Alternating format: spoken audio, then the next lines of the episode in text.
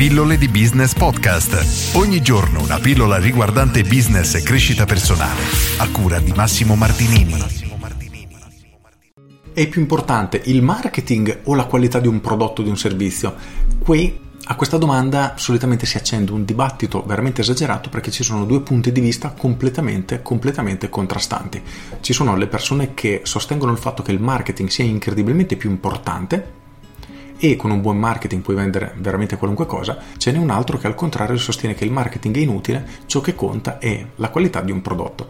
Ora, la mia visione ovviamente diciamo che è un pochino più al centro rispetto a queste due visioni estreme, ma la verità è che il marketing si posiziona prima a un livello temporale, nel senso che immaginiamo, faccio il solito esempio assurdo che mi piace tantissimo però, Immaginiamo di avere il miglior ristorante del mondo, hai il miglior chef del mondo, i migliori ingredienti del mondo, i migliori camerieri del mondo, insomma hai una cosa veramente eccezionale, ma nessuno lo sa.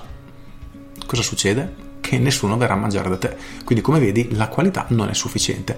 Facciamo l'esempio opposto: hai un locale che oggettivamente fa schifo. Il cuoco non sa cucinare, fa tutta la roba bruciata e cotta male, gli ingredienti sono di scarsa qualità, la sala, i camerieri ti trattano male, però hai un marketing che spacca. Cosa succede? Che tu sarai in grado di convincere le persone a venire nel tuo locale che avranno la possibilità di provare il tuo prodotto, si renderanno conto che fa schifo e non torneranno mai più. Quindi come vedi cambia solo l'ordine di importanza, il marketing viene prima, il prodotto viene dopo, ma se tu hai un prodotto scadente nel mercato di oggi non puoi assolutamente sopravvivere e di questo non mi stancherò mai di rimartellarci sopra perché è un concetto fondamentale che le persone non riescono tuttora a capire. Ci sono un sacco di business che trattano i clienti male, il servizio che danno è così così e poi si arrabbiano che c'è la crisi, che non trovano clienti e via dicendo. Il problema in alcuni casi è che il prodotto è scadente e alla situazione opposta di quella che diciamo un pochino mi rattrista di più, ci sono quelle persone che hanno dei prodotti e servizi eccezionali ma non riescono a venderli per una scarsa competenza di marketing, quindi avrebbero un prodotto che potrebbe spaccare ma non sono in grado di proporlo sul mercato e di trovare clienti. E questa è la situazione peggiore perché queste persone meriterebbero veramente tanto successo, purtroppo gli manca quella competenza che è quella di trovare clienti che gli permetta di far crescere a dismisura la propria attività. Per cui la risposta è più importante la qualità del prodotto o il marketing. Se vogliamo essere pignoli, la risposta è dipende dal tipo di prodotto che vendi, perché se tu vendi un prodotto che una volta che la persona l'ha acquistato non tornerà mai più da te, allora il marketing è più importante, perché praticamente grazie al tuo marketing tu sarai in grado di truffare le persone, perché di fatto starai facendo questo, convincere le persone a comprare un prodotto scadente e non ti importa perché tanto una volta che hanno acquistato da te non torneranno più. Quindi finché ci sono nuovi clienti da truffare appunto, allora sì, il marketing è più importante, ma se abbiamo l'ottica di aprire un'attività, avviare un'attività che tra 5-10 anni dovrà ancora essere presente sul mercato e dovrà essere cresciuta, allora assolutamente la qualità deve essere al primo posto, ma anche il marketing deve essere al primo posto. Ergo devi averli entrambi a un livello estremo.